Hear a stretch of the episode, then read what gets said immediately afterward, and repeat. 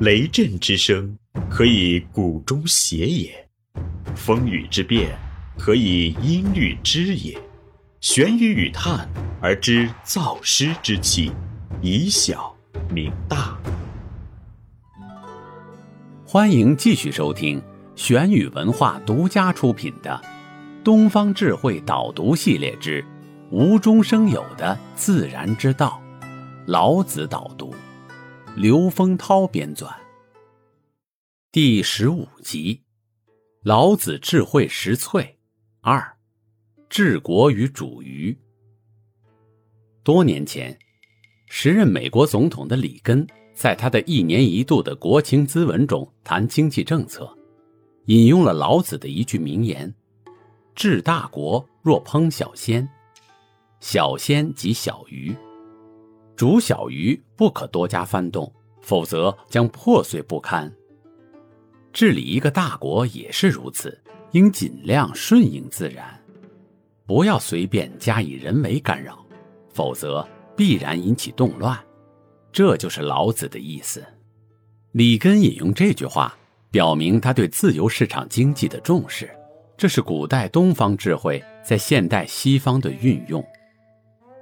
希望政治清静安宁，少去干扰人民的生活，是中国古代一种相当普遍的想法。有一首击壤歌，相传是尧时代的一位老人所唱：“日出而作，日入而息，凿井而饮，耕田而食，地利与我何有哉？”尧是传说中的人物，这首歌当然也极可能是委托的。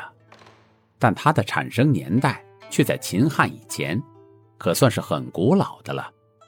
它表达了这样的意思：老百姓感觉不到有人在实行统治，感觉不到帝王的恩惠，这就是理想的统治。而地利何有，正是对帝王最好的歌颂。这种理想是小农经济的产物，农民的生活是简朴而自给自足的。你不抓他去当兵打仗，不要他交太多的税，已是谢天谢地，哪里还指望什么恩惠呢？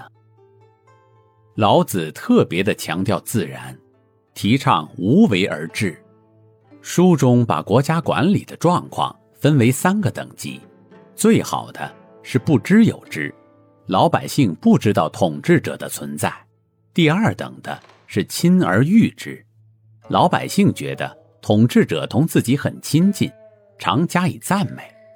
第三等的是畏之侮之，统治者以凶残的手段威迫老百姓，随意的欺侮他们。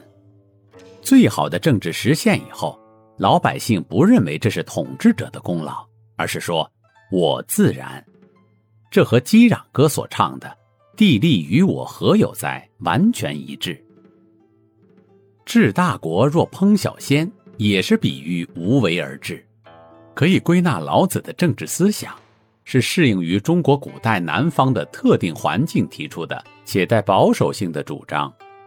因为老子的思想根本不以文明的进步为必要，但是不是说这种想法没有实际价值，对于不同的地域、不同的时代更毫无意义了呢？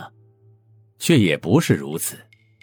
在可能的条件下，在必要而不可少的规则建立起以后，自然无为仍不失为很好的主张。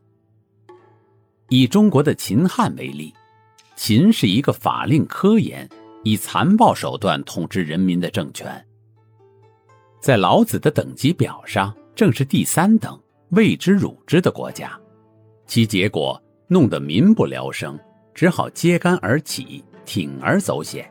这个大一统的王朝也迅即土崩瓦解。汉王朝的统治者汲取了秦人的教训，但以宽简的统治方式。刘邦初入咸阳，便下令废除秦朝苛刻繁琐的律令，法律只有三条，也就是所谓的约法三章：杀人者死，伤人及盗抵罪。此后数十年间。几代统治者奉行清静无为的黄老之术，其中“黄”指传说中的皇帝，“老”即老子，虽不是真如老子所设想，但大体有让百姓休养生息的意识，所以国力很快增长起来，形成恢宏的大帝国的局面。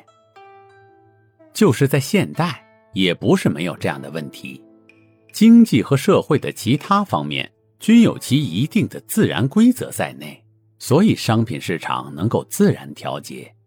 有时候。某些政治领导人总觉自己特别聪明，甚至无所不能。一旦掌握了太大的权力，便会生出祸乱来。他们把社会中的一切颠来倒去，今天这样拼一个图案，明天又那般凑一个花样，似乎搬搬弄弄，会像魔术师一样变出什么惊天动地的玩意儿。到头来越搞越不灵，满头是汗。那玩意儿偏是出不来，真像是老子的比喻，一锅小鱼全给搅烂了，才知道还是无为一些为好。由此而论，老子所说圣人不仁，也不是一点道理也没有。没有一个统治者不是自认为爱人民的，所以他们觉得有权支配人民，就像父母觉得有权利支配孩子一样，出于这样的仁爱之心。弄不好就把人民逼得走投无路，与其这样对百姓施以仁爱，真不如圣人不仁，以百姓为刍狗。这里是玄宇文化东方智慧导读系列之《无中生有的自然之道》，老子导读，感谢您的收听。思而变。知而行，以小明大，可知天下。